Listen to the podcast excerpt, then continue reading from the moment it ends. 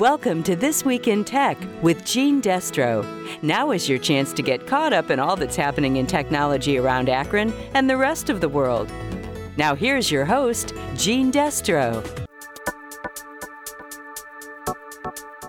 This week, how increased screen time in online classes affect children's mental health, Russian hackers trying to steal coronavirus vaccine information, an inside job Twitter hack, and privacy issues involving presidential campaign apps. All this and more coming up.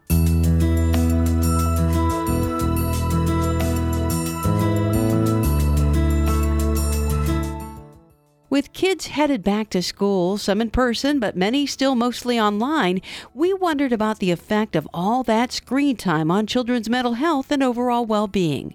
Akron Children's Hospital psychologist Dr. Jeffrey Putt says it's not just about the fact that kids are spending time in front of screens instead of being in person in the classroom, it's about how much time they're spending. Screens have become a necessary part of our lives they are entertainment, they are news, they are education, and, and more and more they've become school. So they become really important. And so without screens, kids don't have social connections during this time of isolation, which is a, a tough thing, especially for kids who struggle with depression or, or acceptance and things like that. So there are a lot of positives associated with screens. It really does come down to how much. When you look at screen usage, a lot of the problems associated with it is the opportunity cost. The what could you have been doing instead? You could have been interacting with other human beings. You could be for a young child developing language skills. For for a number of kids, they could be exercising or, or active or doing things that uh, move more than just their thumbs and get them up off of that one spot on the couch. So that's really the big concern. It's not so much that screens are evil or negative or bad. They're fantastic and they've really improved our lives in a lot of ways. It's just that how much we're using screens really matters. And he says it's up to parents to monitor their kids' online activities most of the time, parents aren't watching over the shoulder of their child to see what they're doing or what they're watching. And exposure to sexual content, to tobacco, to alcohol, uh, to a number of things increases with a lot of these things that we're seeing, as well as things that may seem innocent. You know, my child's watching these YouTube videos and they're watching TikToks where they're doing all these challenges, but has anyone really looked at how safe are some of these challenges? Kids are ingesting things or dancing or doing things sometimes in a way that's very dangerous. And with, without adequate supervision, it, it's something that could be a problem. Now, one of those problems, of course, is the possibility that they'll visit potentially dangerous sites or get connected with online predators. They're so raised on screens. They're so used to taking all these quizzes and communicating, doing videos, doing songs, doing challenges. They're so used to all that that they don't really think about it as a dangerous environment. They don't realize that there's a large number of predators out there. There's a number of scams that are designed to you know, gather personal information or find out where they live. So we have to be really careful that even if they are on some of these apps, for example, that their home information, their city, you know, a lot of kids don't realize that if they post things that have their school picture or, oh, we're going for a walk to this park, it increases their risk if a predator is paying attention. But even with the kinds of drawbacks and limitations online learning has, Dr. Putt tells us there are still a lot of good things that can come out of having kids connected with teachers and other students online. Screens is a generic term, but there's so many things that we can do on them. There's so many things that we can learn. There's so many educational opportunities. There's so many things that just make us laugh or giggle or positive image that we see that can uplift our spirits. Kids can work on coding, they can have their classroom. So functionally, screens provide a lot of utility. But really, the biggest advantage is social connectedness. People need people. People need interaction. They need to feel supported. They need to know what other people are doing. When you try to punish a criminal, what do you do? You put them in solitary, right? So, one of the hardest things that we can do for a child, especially when they're growing and developing and and trying to figure out who they are in the world is to then isolate them from everybody else. So while we still have to be careful about cyberbullying and who they're connected with and making sure that the people that they're talking to are, are actually who they're talking to and things like that, the reality is social connection is huge. And today, more than ever, we have wonderful opportunities with screens to provide that social connection. And it can stave off a lot of the depression, a lot of the isolation, a lot of the feelings of do other people understand? Are other people going through this? Are other people in the same boat? When you start to feel some of that, it makes things a lot more bearable, it makes it more tolerable, and it makes it easier for you to deal with life. Facebook CEO Mark Zuckerberg spoke with Dr. Anthony Fauci recently and had some harsh words for the federal response to the pandemic.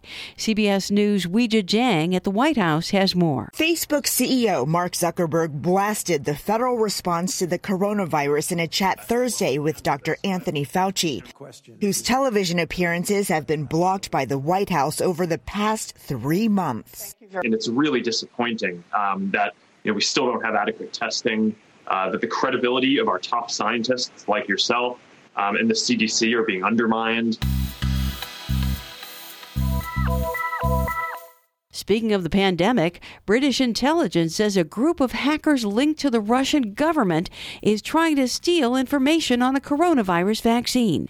CBS News White House correspondent Stephen Portnoy has more. The Russian hacking group is known as APT 29 though they're also called the Dukes and Cozy Bear. In a statement referencing agreement between the UK, US, and Canada, British intelligence officials accused the Russian group of targeting organizations working to develop a COVID vaccine. The apparent intent to steal information and intellectual property. The method? Malware.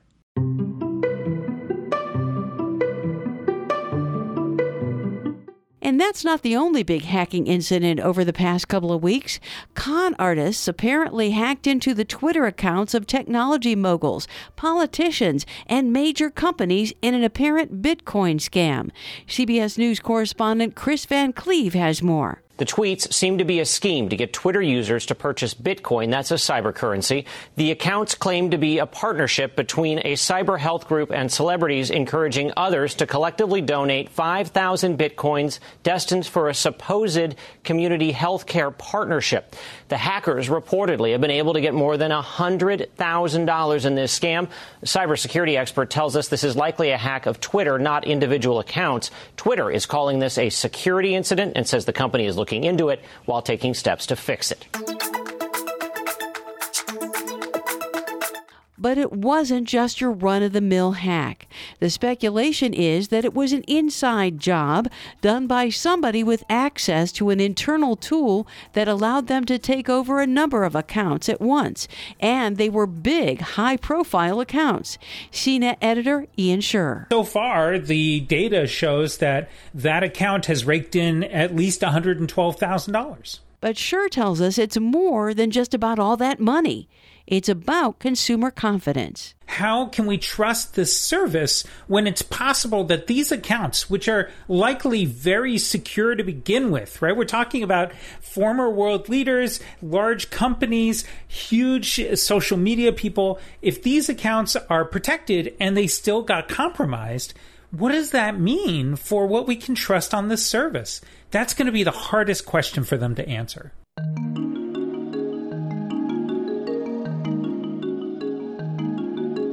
And here's something interesting. We all know that when we use apps, they collect data about us and they often demand access to information on our devices.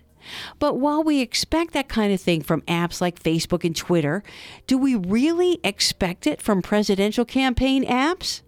Well, according to CBS News correspondent Peter King, we should.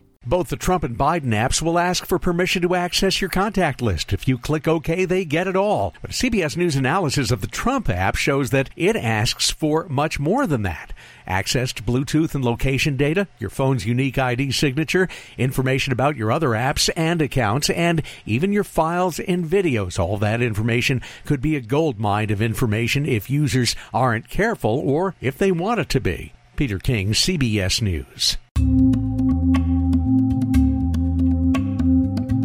Something new on the way from the Lyft ride sharing service, and it's designed to keep you safer during the pandemic. CBS's Linda Mateo has more. Your next rideshare trip could look a bit different. Beep, beep, beep, Lyft is rising to the occasion, distributing about 60,000 vehicle partition shields to its most active drivers. The company already requires passengers and drivers to wear a mask and gives out sanitizing products during the trips. Less active drivers will be able to purchase the barriers later this month for about 50 bucks. Lisa Mateo, CBS News. And that's it for now. Stay happy and healthy, and we'll see you again next week. That was This Week in Tech with Gene Destro. Tune in next week for more tech news on 93.5 1590 WAKR and WAKR.net.